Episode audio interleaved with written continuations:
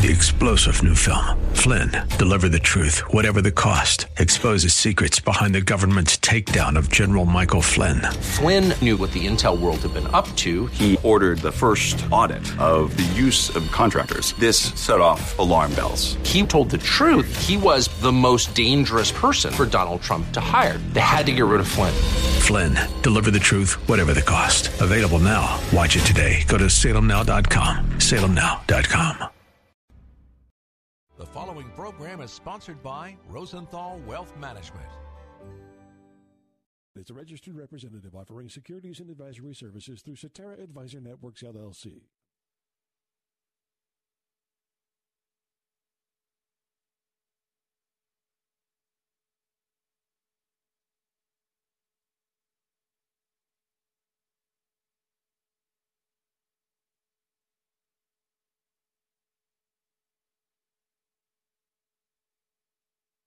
Making Money Sense, live with Larry Rosenthal. Larry is recognized as one of the nation's leading financial and retirement planners and is here to answer your questions right now. Author, speaker, and talk show host Larry Rosenthal is dedicated to teaching others financial stewardship. Answer your questions right now. Author, speaker, and talk show host Larry Rosenthal is dedicated to teaching others financial stewardship from a biblical point of view. That's 855 Call Larry now. Studio lines are open at 855 Rose 123. That's 855 767 3123. Making Money Sense is on the air. All right, here we go again. Welcome to the Larry Rosenthal Show. And in studio with us today again is Dina Arnett. Welcome, Dina. Good morning. It's great to see you. Good to see you guys as well. Appreciate you being here. It's awesome. Hey, listen, yeah. if you'd like to dial in, our phone number is 855 767 3123. 855 Rose 123 to talk to Dina Arnett and for Larry Rosenthal here today. What are we talking about? Well, do you know that one month from today is the United States tax filing deadline? Oh, so we might talk about a little bit of tax stuff. Um, going to talk about the markets, going to talk about the latest uh, with the Silicon Valley bank issues, um, and we'll take your calls. Yeah, it'll be great to hear from you today as well. And we have some lines available for you up front here. So if you'd like to dial, it's 855 767 3123. It was a wild ride on the markets this week. The Dow ended down slightly, 0.15% for the week. The big, the big blue chip index is down 3.88% for the year. The S&P and the Nasdaq both posted positive returns this week. The S&P was up almost 1.5%, brings the broader S&P 500 index up 2% for the year and the Nasdaq was up 4.5% this week. That brings the tech heavy index up a, a, little over 11% for the year. So believe it or not, even with all the, the volatility, even with the worries uh, precipitated by the failure of Silicon Valley Bank, the S&P and the Nasdaq are still are still holding holding on fairly well. The yield on the 10 year U.S. Treasury fell by 30 basis points this week. The price for a barrel of West Texas Intermediate crude dropped by $10 to 66.50. And of course, volatility as measured by the VIX was up. So if, if you have felt like it was a bit of a wild ride in your portfolio this week, it's because it was. When the, the Chicago Board of Options Exchange measures volatility using this index called the VIX. And the higher the VIX number goes, the wilder that market roller coaster ride is. And we saw the VIX higher this past couple of weeks, and that's because of the, the banking concerns. It sounds like you need some Vicks there yourself, but different. Uh, well, of, a, a, little drink of water would be nice. different kind of Vicks. I love Vicks. I tell you, that's the best stuff for a cold. But we're not talking about that kind of. We're not talking about that. I just choked up a little bit. That's okay. Hey, why don't we while, you, while you're choking up, let's go let's go ahead and bring on uh, Albert from Gainesville with a question for you today. Good morning, Albert. Yeah, good morning. Can you hear me? Yeah, we got you loud and clear. Go ahead. Hey, Albert. Okay, good. Yes. Good morning. Thank you, everybody. I was just wondering, you know, I this required minimum distribution. They changed the law that uh, you start you can start withdrawing your required to uh, required minimum distribution uh, when you turn, was it 73 now? It is now 73, provided you had not already started taking distributions. Okay. Those those Okay, who already started taking distributions have to stay on the schedule. Okay, here's the scenario. Say most of my I've done the research is uh, everybody thinks that you're you're no longer working and no longer contributing to it as of December 31st. But say here's the scenario: I'm turning 73 next year, and I want to retire mid-year, like June 30th. Am I required to take 100% of that required minimum distribution between July 1st and the end of the calendar year. Yes, you are. You absolutely are. It doesn't, if you retire in the year that you turn 73 and you have money in pre tax retirement accounts, you are absolutely subject to that required minimum distribution. Now, there's, there's, I- I- let, let me backtrack on what I said. You do have to take the full distribution, but technically you have until April 1 of the following year Yes. To take the distribution. Here's where the confusion comes into play for a lot of people. Distribution number one technically is calculated based on the year you turn 73. Distribution number two is calculated on the year that you turn 74.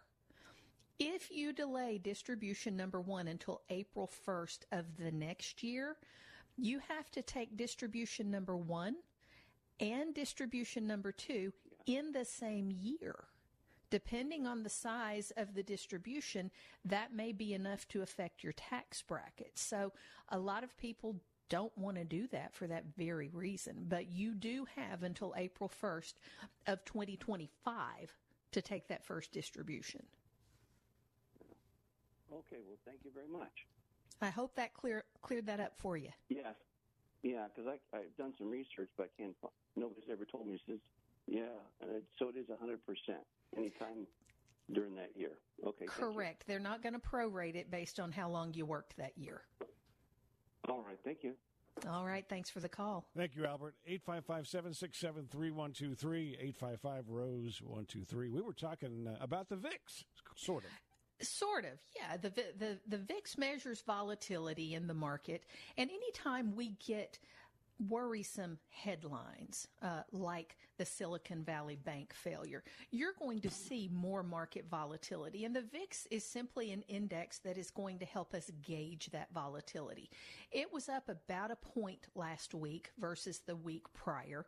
And then last week it was up significantly over the previous week because last week is when we first started really hearing about Silicon Valley Bank.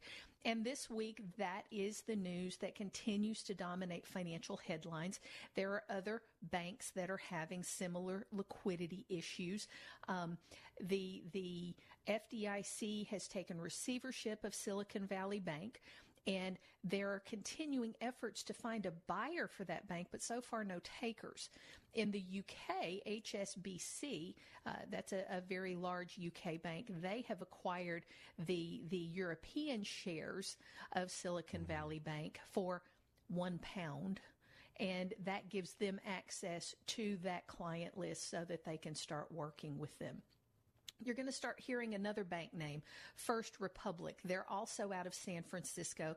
They also have a similar clientele as Silicon Valley Bank. They're in similar distress. On Thursday morning, a group of the largest 11 U.S. banks banded together to create a rescue plan for First Republic. And under that plan, these banks are going to deposit a total of $30 billion with First Republic for an initial period of 120 days. That's going to give them time to figure out where to go from here. In light of those liquidity issues, rightly so, First Republic suspended the dividend on their common stock. My goodness. I mean, it, it seems a little bit scary when you look at it from the surface. And these banks, from what I understand, are not your typical bank. I mean, most of the time they lend to venture cap or to new businesses and new things and startups and things of that nature. So I guess that's why it's a little bit risky. It, it, it was a, a risky business model for Silicon Valley Bank. They were doing exactly what you just said. They were lending to startups. They were lending to newer tech companies, some healthcare biotech startups and they weren't well diversified. So when the liquidity issues started popping up, what they did is they went and sold a bunch of very long dated U.S. treasuries that they had purchased. And because of the way the bond market has been, they took a loss on those treasuries. So that started this snowball effect within their bank. And that ultimately is, is what led the FDIC to assume receivership of that bank. We've now got uh, some large U.S. institutions trying to keep the same thing from happening to First Republic. Unfortunately, the spillover, the, the, the fright of it all has caused a, a, ripple effect among many regional banks. You're seeing a lot of clients of these smaller regional banks pull their money out and stick it into the great big banks. So, so the domino effect continues. The Fed has stepped in, the Treasury has stepped in, the FDIC has stepped in, and they're all uh, working together with these large banks. The large banks are resilient. They they are stepping in to help the smaller banks. Um, and the Fed added that they're going to be ready to provide liquidity if needed. You know, it's interesting because you talk about uh, some of these uh, situations are a little bit scary for the entire. You know, the entire people, everybody is scared of this situation. But the reality is, most of the American banks are very well capitalized. And this well, is a kind of a unique situation. it is a unique situation. After the 2008 recession, the global financial crisis, banking systems around the globe reconfigured the rules. They they restated and, and made more conservative the rules around the risks that banks are allowed to take. So the the overall banking system here in the United States is very strong. It's very resilient. I, I do believe the smaller banks uh, in Silicon Valley, mm-hmm. in San Francisco, in that area that were catering more to a very targeted audience. I think if those banks survive this, they're they're going to be forced to be more diversified in who they do business with as well. Yeah, it, to me, it seems like that this particular bank was just on the fringe, is on the edge of things compared to what most of the banks are. I know there other people are concerned, and there's a valid concern there, but I don't think it's as serious as maybe the general public thinks. Maybe I don't know. I don't think it's as widespread as okay. people may fear. Um, it is scary, but it's a liquidity issue. It's gotcha. not a systemic banking issue. Makes sense. And that's and that's why I don't think that this is going to cause a ripple effect across the entire United States banking system. There you go. I, I just don't think that's where this is headed. Um, it, it, it, it is a frightening thing. And as I said, the, the domino effect for smaller regional banks is very, very certain right now. Mm-hmm. Um, people are asking a lot of questions about FDIC insurance, and FDIC insurance is is two hundred fifty thousand dollars per account per bank.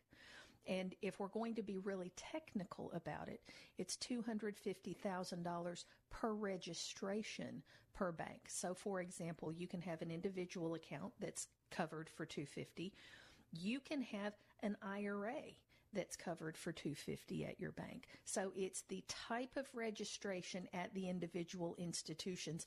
This is the first time since the 2008 recession that we've gotten this volume of inquiries about FDIC mm-hmm. insurance. Mm-hmm. Mm-hmm. Another little known type of insurance in the financial industry is SIPC, Securities Investor Protection Corporation.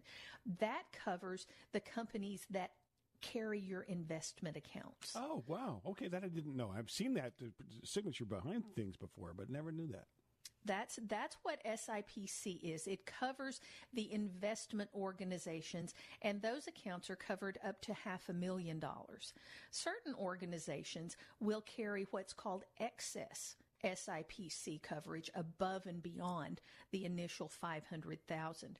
But that is a, a an investment industry mirror of FDIC. And the Credit unions also have NCUA, the National Credit Union Association, their uh, their equivalent of FDIC. So uh, again, a lot of calls about that. This is this is uh, the type of thing that causes savers and investors to get more conservative and be more concerned about how much protection they have on those accounts. I love what you said at the beginning of our conversation here about diversification. That stands for everybody, isn't it? That's one of the reasons that you diversify. It absolutely is. It it works for us as investors. It works for banks as lenders. Uh, diversification does help spread out the risk. Mm-hmm. Mm-hmm. 855 767 3123, 855 Rose 123. Let's say we take a quick break. We'll be back with more of the Larry Rosenthal Show here in just a moment. Stay tuned.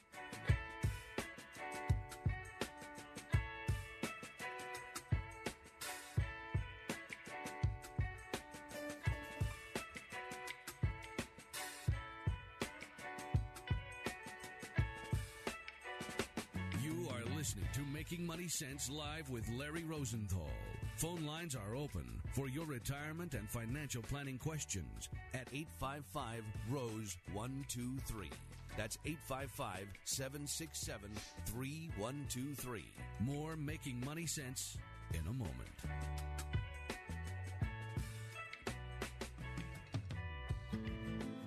There are still too many countries that give little or no assistance to disabled children. In third world nations, these children could be left alone while parents try to eke out a living. About 10 years ago, residents of Prince William and Fauquier counties in Virginia formed Children with Disabilities Fund International. It focuses on the needs of disabled children. CDFI's current work in Jamaica and Kenya supports about 300 disabled children and their families. For some of these children, they're getting the care they need for the first time in their lives. CDFI recently began an individual child sponsorship program in an effort to better meet the needs of these disabled children. To choose your child to sponsor, go to thecdfi.org. That's thecdfi.org. Your gift will help transform not only a disabled child's life, but the lives of their parents and of the surrounding community. Go to thecdfi.org. Make a difference. Go to thecdfi.org.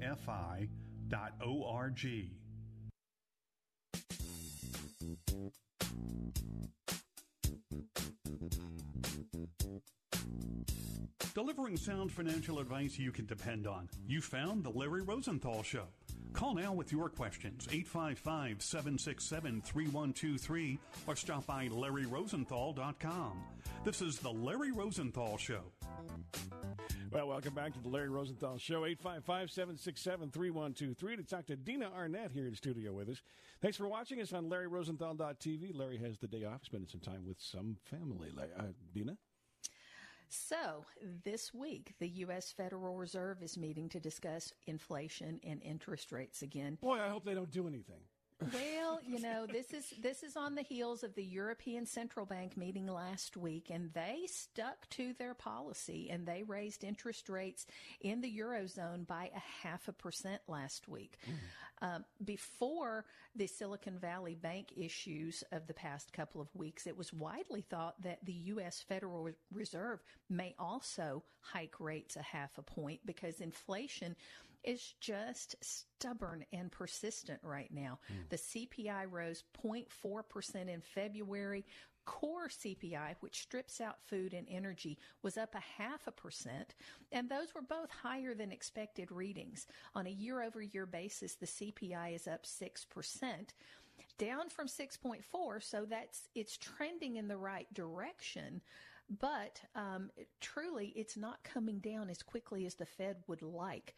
Um, I think at this point, what we're going to get is a quarter percent rate hike instead of a half, because the Fed, while they understand that there are some liquidity issues in certain banks, they still have to stay on their core mission, which is to bring inflation back down, bring those consumer prices back down away from these these 40 year highs that we've been seeing for the past year and a half. Mm. So I don't think they have the room to stop what they're doing. I think they have to keep moving forward. And in fact, given this latest news, I think we may see the Fed continue to do these small rate hikes for several more meetings. Oh, boy.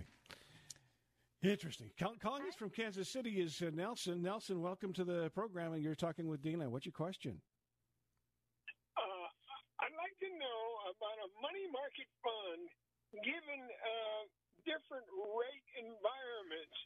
What rate environments are really more conducive to being in money market funds, and what rate environments are maybe not the best to be in money market funds? Are you talking just in terms of the rate that they pay, or are you concerned about risk within the money market fund itself?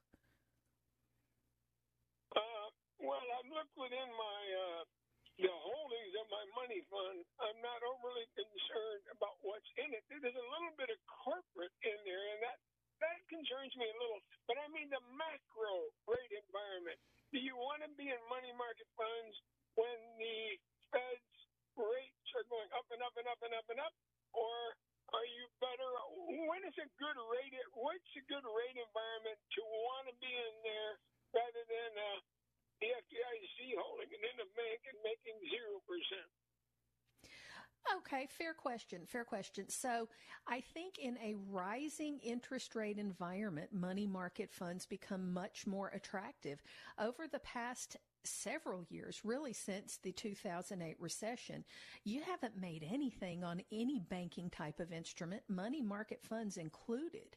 But since the Fed's been in this interest rate hiking cycle, we're seeing nicer rates across the board. CD rates are going up, U.S. Treasury rates are going up, money market rates are going up. And that's because what the Fed manipulates when they change interest rates, they're changing those short term rates, which is what money market funds are going to mirror. So as the Fed continues to raise short term rates, the money market funds should yield a better rate yet. So when do you want to be in them? I think it's much more attractive in an environment like this where we expect the Fed to keep raising rates. Just one last question. Uh, in my in my money market fund uh, portfolio, there are uh, there's a there's a lot of uh, repo agreements, but I think the repo agreements are relatively safe. What do you think? Um, I I without knowing the specific money market fund and, and what you're talking about is is it really goes to the charter of that money market fund and how much risk they can take to produce a yield. Money market funds have a very, very strict mandate to maintain a $1 per share price that we don't want to see the value per share fluctuate. The only thing we want on a money market fund is that interest yield.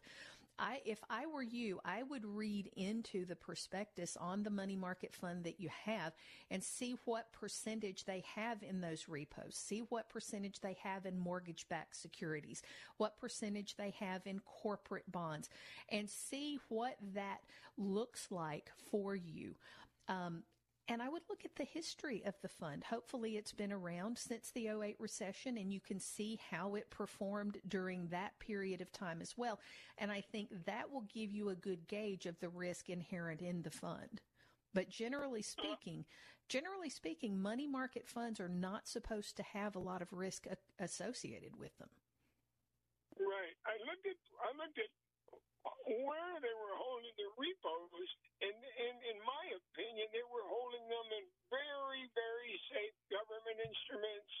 I was just wondering, is there one added element of risk being in a repo, even if it's a, a repo with a government? Uh, there's so much that goes into answering that question because each government, so if we're talking municipalities, okay, here in the United no, States. No, no, no, no, these are like um, uh, CDs and uh, uh, government bonds and that kind of thing. Okay, are they municipal government bonds? Are they are they United States bonds? I, it it, okay, really depends. Okay, I hear you. I hear you. In other it, words, just because just because it says in government bonds we have this percent, I need to know what what what type of government bond you're referring to. Yes, because they're not all created equally. Um, and I use this example with my clients. I, I ask them, would you want a state of Virginia municipal bond, a Detroit, Michigan municipal bond, or an LA County municipal bond? And they all pay different yields, right? So the, the state of Virginia bond may have a 4% yield. The Detroit, Michigan bond may have a 7% yield, and the LA County bond may have a similar yield to the Detroit yield. If all I knew was the yield, I'd go for Detroit or LA, right? But we, But it's, we, it's more risky. It's more risky. it can be, but then you have to dive in and you have to see what the charter of these municipalities says about repayment of debt. So, for example, some of these municipalities will say that you have to fund education first, and then the very next thing is you have to pay your bondholders. So it it depends on the pecking order, right? So so it's never just a question of it's never just a question of are muni bonds good or are muni bonds bad.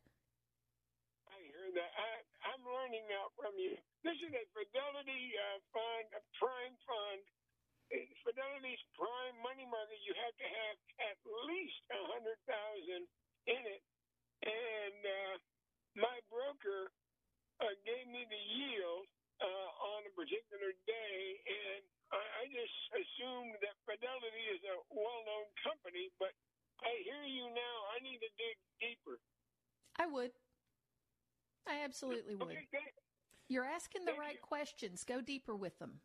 Thanks, Nelson. Thank you. Appreciate that. See how fancy we get. We go, went from Missouri all the way to Wisconsin, and now we're talking to Mike. Mike, welcome. You're on with Dina. Good morning. Good morning. Hey, Mike. I'm retiring soon. I'm 62, planning on retiring at 70.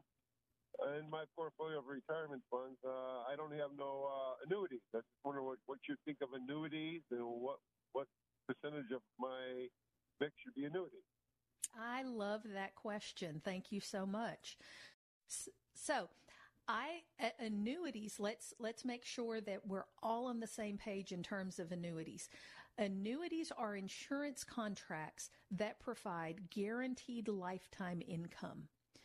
A lot of people have very, very strong opinions about annuities. You have the people who love them. You have the people who hate them. There's not a whole lot in the in the middle, right? Um, the people who do not like them do not like them because they tend to have higher investment fees in them, right?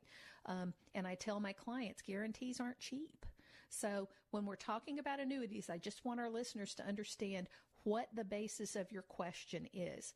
Now, to your question, how much should you have in an annuity? I think that answer depends on how a, a- a few things. First of all, you need to know how much you have to bring in to meet your budget every month. How much does it cost to put food on the table, keep the lights on, and keep gas in the car? Once you know that number, then you look at your other sources of guaranteed income. Social Security is one of them. Do you have a pension from your job? I got a 401, 401 and a pension fund. So- Okay, so you'll have Social Security. share. You'll have Social Security and you'll have a pension as sources of monthly income already. So, in terms of should you have an annuity and if yes, how much, I would look at how much of your monthly budget the Social Security and the pension income will cover. And whatever differential there is, if they don't cover it all, perhaps look to an annuity to help bridge that gap. I like annuities to for just that purpose to cover that differential. I know some people who want as much as 50% in annuities. I know some people who have pensions and social security sufficient to cover that monthly budget. That says, eh, maybe you want an annuity for some guaranteed income. Maybe that helps satisfy your sleep factor, but it's not necessarily a requirement. So I think that annuity question for you, Mike, is going to really depend on how much of your monthly budget will already be covered by other sources of income. Okay, thank you.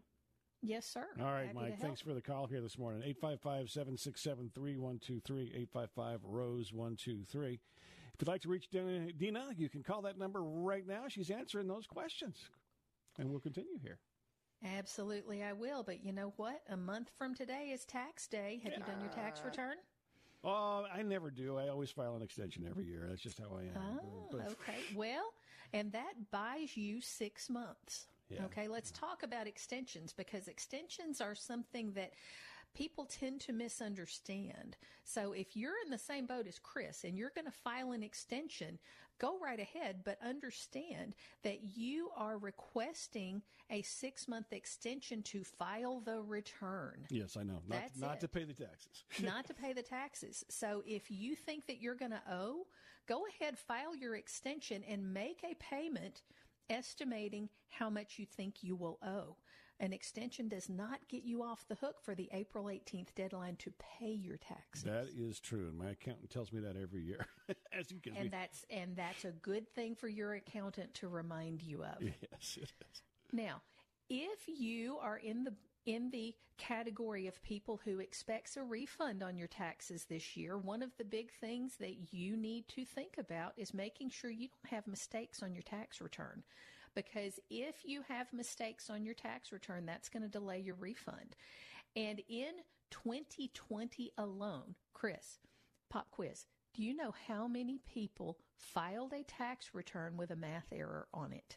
I don't know, but I know it's a big number. 12 million returns filed in 2020 had a math error on them. Wow. I bet you our high school math teachers are upset now.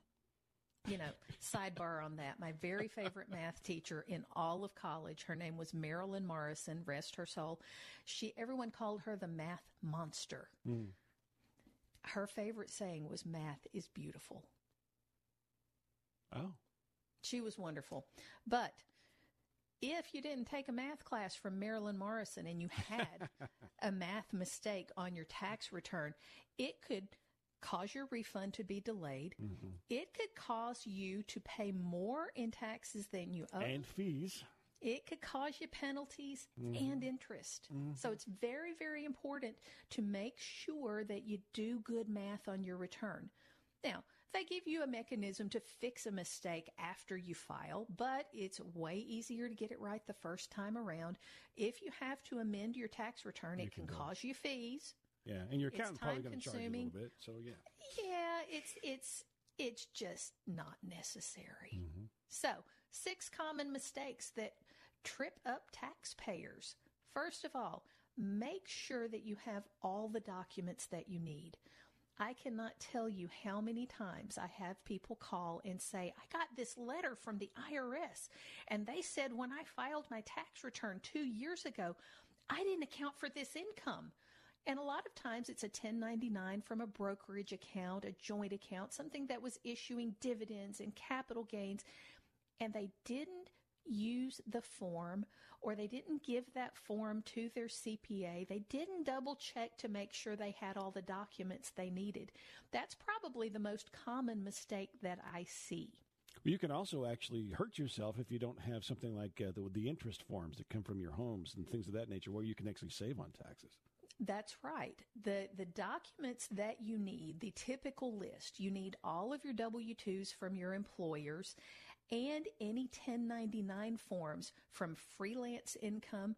If you do contracting work, um, you get a 1099 and you have to account for that income and you have to pay both halves of your, your self-employment taxes. You have, you, you need your 1099s. And if you have investments, health savings accounts, retirement income, you need the statements from those as well. There's a really nice, you know, the IRS is so benevolent. They have a very nice list of tax documents. And I'm happy to provide that list. The IRS makes it available, and you can look through that list of documents and see which may apply to you. Check that list before you send in your return. One thing we hear more and more clients will say, Hey, I expect a great big refund. Um, but hey, what about my, my crypto? Oh boy. What, or, or or I inherited some property and sold it. There, there are lots of special tax situations that if you don't account for them, you can get a really, really unhappy surprise a couple of years down the road because it usually takes the IRS about two years to figure out you've made the mistake. Yeah, so, and crypto for the longest time they were always having trouble figuring out how to tax that or if it was going to be taxed, but they've kind of got that sort of down now, and they are going to tax you. They are absolutely going to tax you. Um, so Again, if you want the list, we're happy to send that out. But first things first, make sure you have all the right documents to file. Mm-hmm. And then the next thing, double check your credits and deductions. If you claim tax credits or deductions on your return, please make sure your math adds up on these. Because again, a math mistake means you're going to get a nasty gram from the IRS. This is where tax prep software like TurboTax, Tax Act, you know, there's all these different mm-hmm, ones mm-hmm. online. The IRS even has one. These programs can walk you through your eligible deductions and credits. It helps minimize the risk of an error. But don't forget, if you're typing all this in by hand, check and double check before you hit submit on that return. That's the, the data old, entry's got to be correct. Yeah, it's the old saying, garbage in, garbage out. You can have a wonderful program, and if you put the wrong stuff in it, you're definitely going to get the wrong answers. So that's right. That's right. And once you've got all the data input, look over the whole return. You just can't be too careful when checking numbers on that tax return. You're going to want to pay close attention to your adjusted gross income.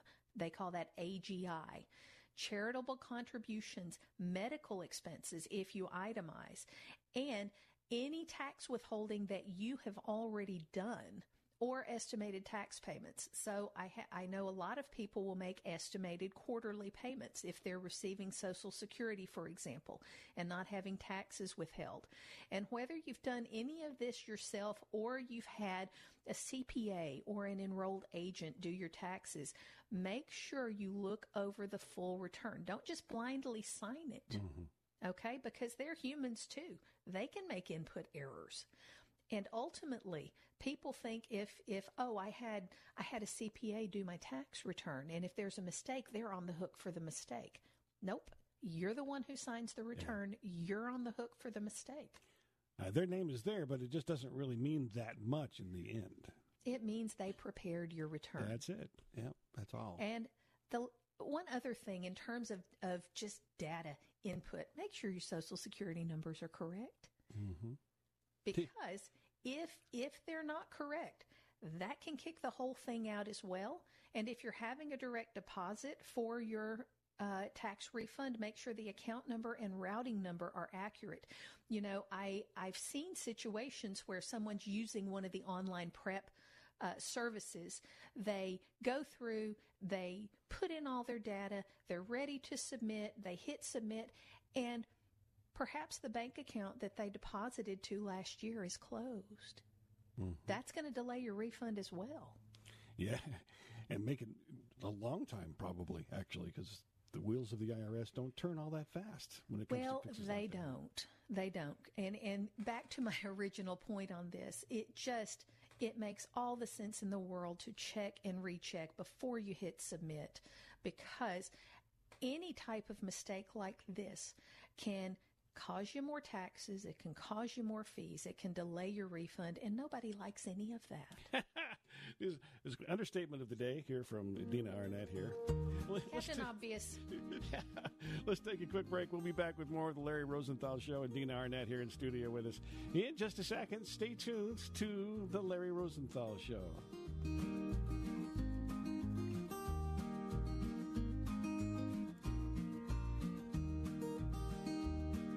You are listening to Making Money Sense live with Larry Rosenthal. Phone lines are open for your retirement and financial planning questions at 855 Rose 123. That's 855 767 3123. More Making Money Sense in a moment.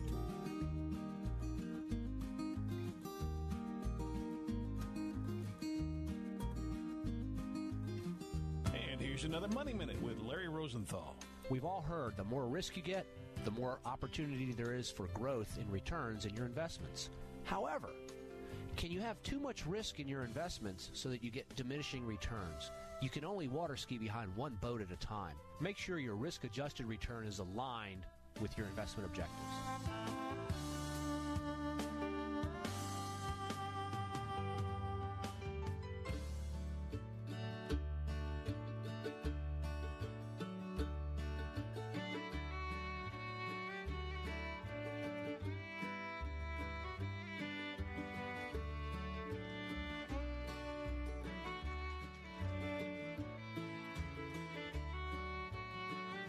Bet you could sing the lyrics to that song. Uh, Not today. I got a scratchy throat today. You're, we're back with the Larry Rosenthal Show here, and uh, my name is Chris McCabe. Glad that you're along here today. Dina Arnett is in studio doing some uh, very, very good things with us with regards to the program today. Again, if you'd like to dial in, 855 767 3123, 855 Rose 123. Larry has the weekend off. He's spending some time with family. Yes.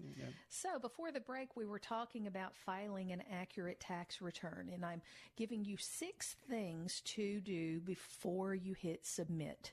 First of all, make sure you've got all of your documents. The IRS has a handy little list for you if you need it.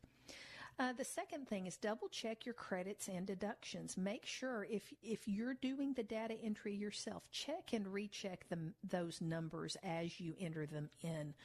Look over the whole return before you send it. Confirm your filing status because it matters. If you're single, and it, that's that filing status is for anyone who is not legally married. Married filing jointly is for when you and your spouse file that joint tax return. If you and your spouse want to file individual returns, your filing status will be married filing separately. And while there are some circumstances where you want to do that, make sure you understand the implications. Married filing separately is not just like two single people filing a return. Mm-hmm. There's a head of household status for when you're unmarried and paying more than half the cost of maintaining your home. You may have a qualifying person living in that home for at least half of half the year. You want to make sure you understand the rules for filing head of household. And then there's also the qualifying widow or widower status with a dependent child. This is for when your spouse passed away during the previous 2 years. But again, other rules apply to this and it can get complicated. Mm. If your filing status is wrong, it could cost money. I've talked about already. Can cost you money in taxes, can cost you money yeah. in fees, can delay your refund. Make sure you understand which tax status is right for you. For most people, it's a pretty easy thing. But if you've had a big life change in 2022, such as a marriage, a divorce, death of a spouse, double check that your filing status is correct before signing and sending in that tax return. You know, I had a friend, I had a friend who got a divorce, unfortunately, and they had children. And when the divorce was finalized, they didn't agree on who was supposed to, who was going to take care of the children on the tax return. That kind of needs to be done in advance because they both claimed him. And then, and that ties things up for a very long time. a issues. very long time. Certainly does. Joseph is on the phone with us from Glen Burnie. Joseph, welcome. What's your question for Dina? Yes, Dina. Um, unfortunately, um, our my mother-in-law is not doing very well, and um, we're more than like we're we're we're going to inherit her home, but we don't know what kind of tax involved in that situation? If, if we inherit a home, if we got taxes to pay in that, or what what what we subject to? Great question. First of all, my condolences. I'm so sorry to hear that your mother-in-law is not well. That's that's yes. that's a tough thing to endure. Um, in Thank terms of inheriting her home, there may be a very very nice tax break for you and your wife on that the the IRS has a a a little thing in the code called the stepped up cost basis. And what that means is essentially when you inherit an asset from someone, it is titled in your mother in law's name, it's not titled in anyone else's name when she passes. You, I, I assume your wife is is the inheritor. If your wife inherits that property outright and then sells it, she inherits it at whatever the value was the day of her mother's passing. And what that means is when she sells it, let's suppose the house is worth $300,000 the day your mother in law passes, and your wife sells it for $300,000. There's no capital gains tax on that. The capital gains tax would come into play for any profit above that $300,000 mark. So, um, while it is never a fun thing and it, and it certainly feels opportunistic to think about doing this at a time like this, you may look at getting an appraisal on the property so that you have something close to a current value on the home when and if your mother-in-law passes. That certainly makes that tax conversation a little bit easier. It makes the math a little less complicated. Okay, okay, now here here's the say we were just to keep the home, then what would be the situation? Would there be any taxes involved in that? You would have to pay the property taxes that are due each year, but that should be it. Oh, now, so there wouldn't be like the government would come and say, okay, inherited this home, it's worth this, now you got to pay us twenty percent of that, or whatever. No. The taxes would Um, what state do you live in? You live in Maryland? Yes, but she lives in Ohio. Okay, that may complicate things a little bit, but generally speaking, from a tax perspective, unless unless you're inheriting an estate of oh my goodness, forgive me, I don't remember the exact amount, but it is in the the tens of millions of dollars. Okay, Oh, um, once we breach that federal estate tax limit, that exclusion, then you might have uh, some tax liability on inheriting a home. Most people don't fall into that category. Yeah, we won't worry about that. That's I, I think your your biggest tax will likely be the property taxes if you keep it. okay. Okay, well that's good to know. Eh, But you say that? What, what, what did you say again? That thing was called that it falls under. It's called the So- stepped up cost basis. Okay, all right. Well, thank you very much. That kind of my mind with that, you know, because I was worried about us getting hit with some big tax bill like twenty grand or fifteen grand or something. And I, Now, Yeah, the one thing the one thing I would suggest that you and your wife do, I would suggest consulting with an estate attorney since the property is in a different state than the one where you live. You don't know what you don't know. So get some legal advice on this too. okay, thank you very much for that. I really appreciate it. Take Thank care, you Joseph. for the call. Going to go over to Landover, Maryland, and speak to Maria. Maria, you're on with Dina. What's your question? Good morning. Hi, um, Maria. I have a situation. Um, I started a, my 401k late in life. Um, so I am, you know, close, less than 10 years out from retirement. But um, my my son got arrested, so I had to go into it and take out quite a bit for his bail and his legal fees. My question is, I would I have at least fifty dollars a month that I could put aside for my grandson, just to you know for his education. What's the best thing? I mean, I know fifty dollars a month isn't a lot, but that is what I could do consistently. So I don't know which you know what avenues should I do. He he lives in another state and he's just four, and I would like to start you know helping out, putting something aside for him. Yes, ma'am. Yes, ma'am. So are you going to restrict his use of the money to education? Um, I guess I would say yes, but you know, I, I would like to say yes because I want it for education, college, or you know, I, I would like him. I'm hoping that's what he'll want to do. But like I say, he's just four, so Sure. I want to put something aside for him. You can go a couple of different ways with this if you want to make it purely for education. There are two education savings accounts that are widely available. One is called a Coverdell Education Savings Account. That's got um, mhm, um, That has got, I believe, a $2,000 per year contribution limit. Um, if you're going to do $50 a month, you're well within the contribution limits on that. You can set that up at your bank. You can set that up with any investment professional. Um, what I would recommend that you do is check to see what the fees would be wherever you set it up. And then the second thing that you could look into is what's called a 529 education savings plan. The 529 plan will give you, you you're in Maryland? Yes. Okay. So the $600 a year that you would put into the 529 plan, you can get a state income tax deduction for those contributions when you make them. So that may be a little thing to help uh, ease your tax burden while helping your grandson out. But both of these plans will give him tax-free money if it, if it is used for education. If it's okay. not used for education, he would owe income taxes on any growth plus a 10% penalty on any growth.